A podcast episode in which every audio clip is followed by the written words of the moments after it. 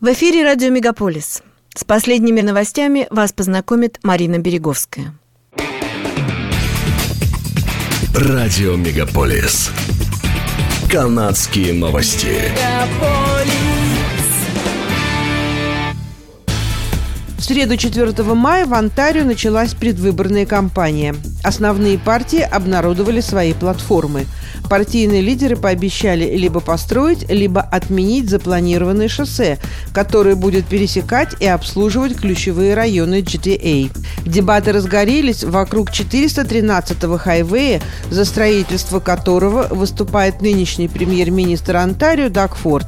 На данный момент опросы показывают, что прогрессивные консерваторы имеют все шансы на переизбрание, а либералы, занявшие на прошлых выборах третье место, могут обогнать новых демократов и сформировать официальную оппозицию. Избирательная комиссия Онтарио призывает жителей провинции проголосовать в этом году досрочно в надежде уменьшить в условиях продолжающейся пандемии количество людей на избирательных участках в день выборов, которые состоятся 2 июня. Консервативная партия Канады завершила составление списка кандидатов в лидеры. В него попали шесть проверенных кандидатов. Это наш соотечественник, член парламента от Онтарио Роман Бабер, мэр Брамптона и бывший лидер партии «Прогрессивные консерваторы Онтарио» Патрик Браун, бывший премьер-министр Квебека от либералов Жан Шаре, член парламента от Норфолка Леслин Льюис, член парламента от Маскоки Перри Саунд и депутат Пьер Пуаливер.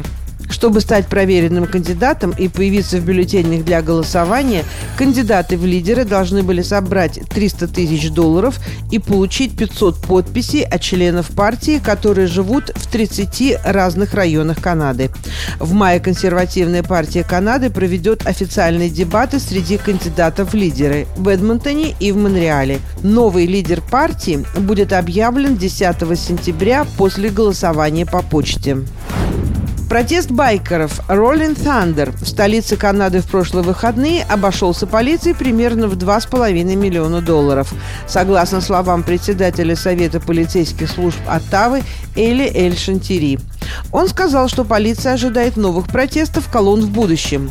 Протестующие прибыли в пятницу днем в рамках митинга Rolling Thunder, организованного Freedom Fighters Canada, группой, выступающей против ограничений по COVID-19. По словам Шантири, относительно мирный протест мог бы перерасти в эскалацию, если бы офицеры не были так хорошо подготовлены. Полиция Оттавы вызвала на помощь более 800 человек из полиции округа и других подразделений, в том числе перекрыла съезды шоссе и улицы в центре города, чтобы предотвратить образование лагеря.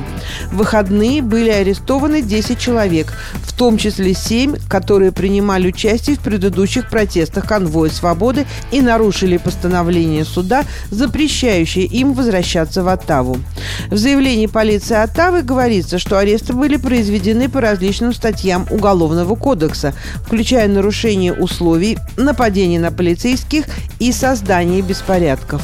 Ранее федеральное правительство согласилось оплатить 35 миллионов долларов за охрану порядка во время трехнедельного протеста конвоя свободы в Оттаве в феврале этого года. Медики Онтарио заявляют, что в провинции пройден очередной пик волны пандемии. Число людей, госпитализированных с COVID-19, снижается уже третью неделю подряд. Анализ точных вод показал, что в провинции ежедневно регистрируют 80-90 тысяч новых случаев заболевания. У многих заболеваний протекает бессимптомно. Медики предполагают, что летом провинция сможет обойтись без строгих коронавирусных ограничений, но предупреждают, что новый штамм COVID-19 может изменить ситуацию. Жителям Онтарио рекомендуется носить маски и соблюдать социальную дистанцию в помещениях закрытого типа. По сравнению с предыдущими периодами рынок жилья Торонто определенно охладился – в апреле продажи жилья в городе упали примерно на 41% по сравнению с прошлым годом и на 27% по сравнению с месяцем ранее, сообщает региональный совет по недвижимости. Замедление спроса наиболее выражено в районе вокруг Торонто, известного как 905, который включает такие муниципалитеты, как Миссисага, Брамптон и Маркхам.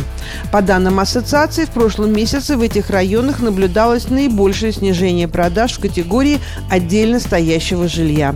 Снижение продаж, по мнению экспертов, также повлияло на цены на жилье, которые неуклонно росли на протяжении большей части пандемии COVID-19 и часто подпитывались острыми торгами и большой конкуренцией. Средняя цена на отдельно стоящий дом в Большом Торонто в апреле снизилась примерно на 100 тысяч долларов по сравнению с месяцем ранее. По словам экономистов, повышение ставок по ипотечным кредитам должно помочь стабилизировать рынок недвижимости к концу этого года. В Канаде было проведено несколько певческих конкурсов, например, Canadian Idol и Canadians Got Talent – на которых зрители могли открыть для себя новых музыкантов и найти себе кумиров. В следующем же году в Канаде и вовсе появится собственное Евровидение.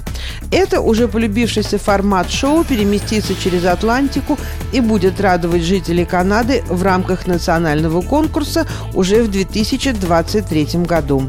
В канадском конкурсе примут участие артисты, представляющие каждую из 10 провинций и трех территорий с песнями различных музыкальных жанров. Как и в оригинальном формате Евровидения, артисты будут соревноваться друг с другом в серии квалификационных раундов – за которыми последуют полуфиналы и окончательный гранд-финал.